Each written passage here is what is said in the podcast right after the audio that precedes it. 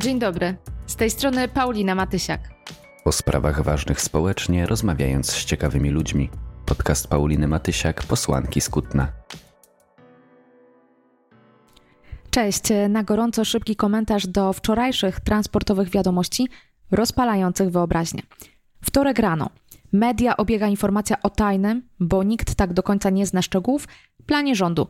PKP ma dostać pomoc. Rząd nie chce zerowej stawki VAT na bilety, ale rozważa kolejną pomoc publiczną dla spółki PKP Intercity.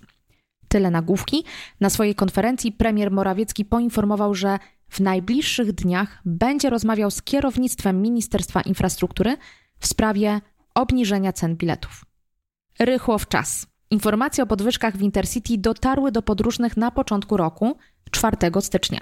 Zaczęły obowiązywać 11 stycznia, a 23 stycznia po trzech tygodniach premier rządu orientuje się, że na kolei zaczęło być drogo. To się nazywa refleks. Pan premier faktycznie może nie być zorientowany, ile kosztują bilety na pociąg, bo cóż, po prostu pociągami nie jeździ po kraju. Kiedy ogląda się świat za okien rządowej limuzyny, to rzeczywiście niektóre sprawy mogą umykać. Informacje w Zjednoczonej Prawicy rozchodzą się powoli. Rzecznik Prawa i Sprawiedliwości Rafał Bochenek także był zaskoczony wysokimi cenami biletów chwilę po ich wprowadzeniu. W dodatku na trasie, która powinna mu być doskonale znana Kraków-Warszawa, jego okręg wyborczy, a stolica kraju. Wracamy do punktu wyjścia. Jak się nie jeździ pociągami, to się nie zna cen biletów. Ten plan, o którym wspominał premier, zamyka się w typowym dla Prawa i Sprawiedliwości myśleniu o rozwiązywaniu problemów, czyli dosypaniu kasy. Mowa o 200-300 milionach złotych, które miałyby zostać przekazane do spółki PKP Intercity pod warunkiem wprowadzenia oszczędności i obniżek cen biletów jeszcze w styczniu. Żadnych konkretów, brak szczegółów o jakie oszczędności miałoby chodzić i jakiego rzędu obniżka miałaby zostać wprowadzona. Może to po prostu sądowanie opinii publicznej przez premiera, może próba wywarcia presji na resorcie infrastruktury. To się okaże. Dziś odbyło się także posiedzenie Komisji Infrastruktury dotyczące informacji na temat cen biletów kolejowych i planowanych działań zmierzających do ich obniżenia. Informacje mieli przedstawiać ministrowie z Ministerstwa Aktywów Państwowych, Finansów oraz Infrastruktury. Z tego ostatniego resortu nie było żadnego ministra ani wiceministra. Ponoć minister Bitel Buchory, życzę szybkiego powrotu do zdrowia, a minister Adamczyk brylował na konferencji prasowej w Kielcach i interesowało go zadowolenie kierowców, a nie pasażerów.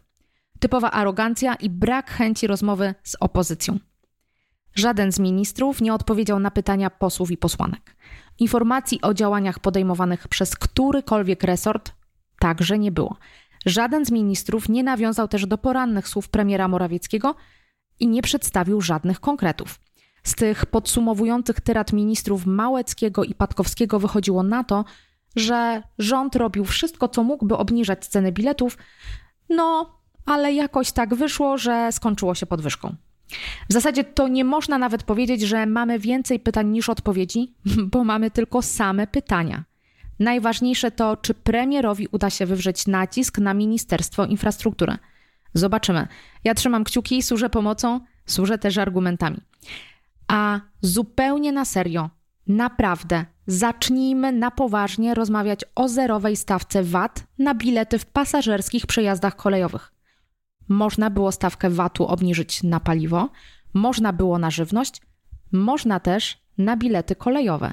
Finlandia już to zrobiła. Możemy takie rozwiązanie wprowadzić też u siebie. Stać nas na nie. Przede wszystkim to rozwiązanie sprawiedliwe.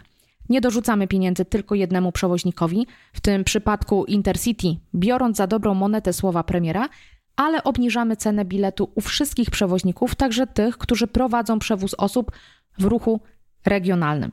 Skorzystają z tego przewoźnicy samorządowi czy spółka Polregio. Tam też były podwyżki i pasażerom tych kolei także należy się wsparcie. Koszty transportu, biletów na dojazd do pracy czy do szkoły to przecież spory wydatek, jeżeli chodzi o domowe budżety.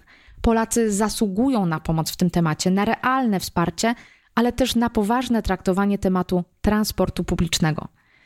I tym akcentem mam nadzieję, że pozytywnym, chciałabym na dzisiaj zakończyć. To tyle, jeżeli chodzi o ten szybki komentarz do wczorajszych wydarzeń. A jeśli podoba Wam się ten format, dajcie mi znać. Będzie takich krótkich komentarzy pigułek tu i teraz, na gorąco, więcej. Dobrego dnia.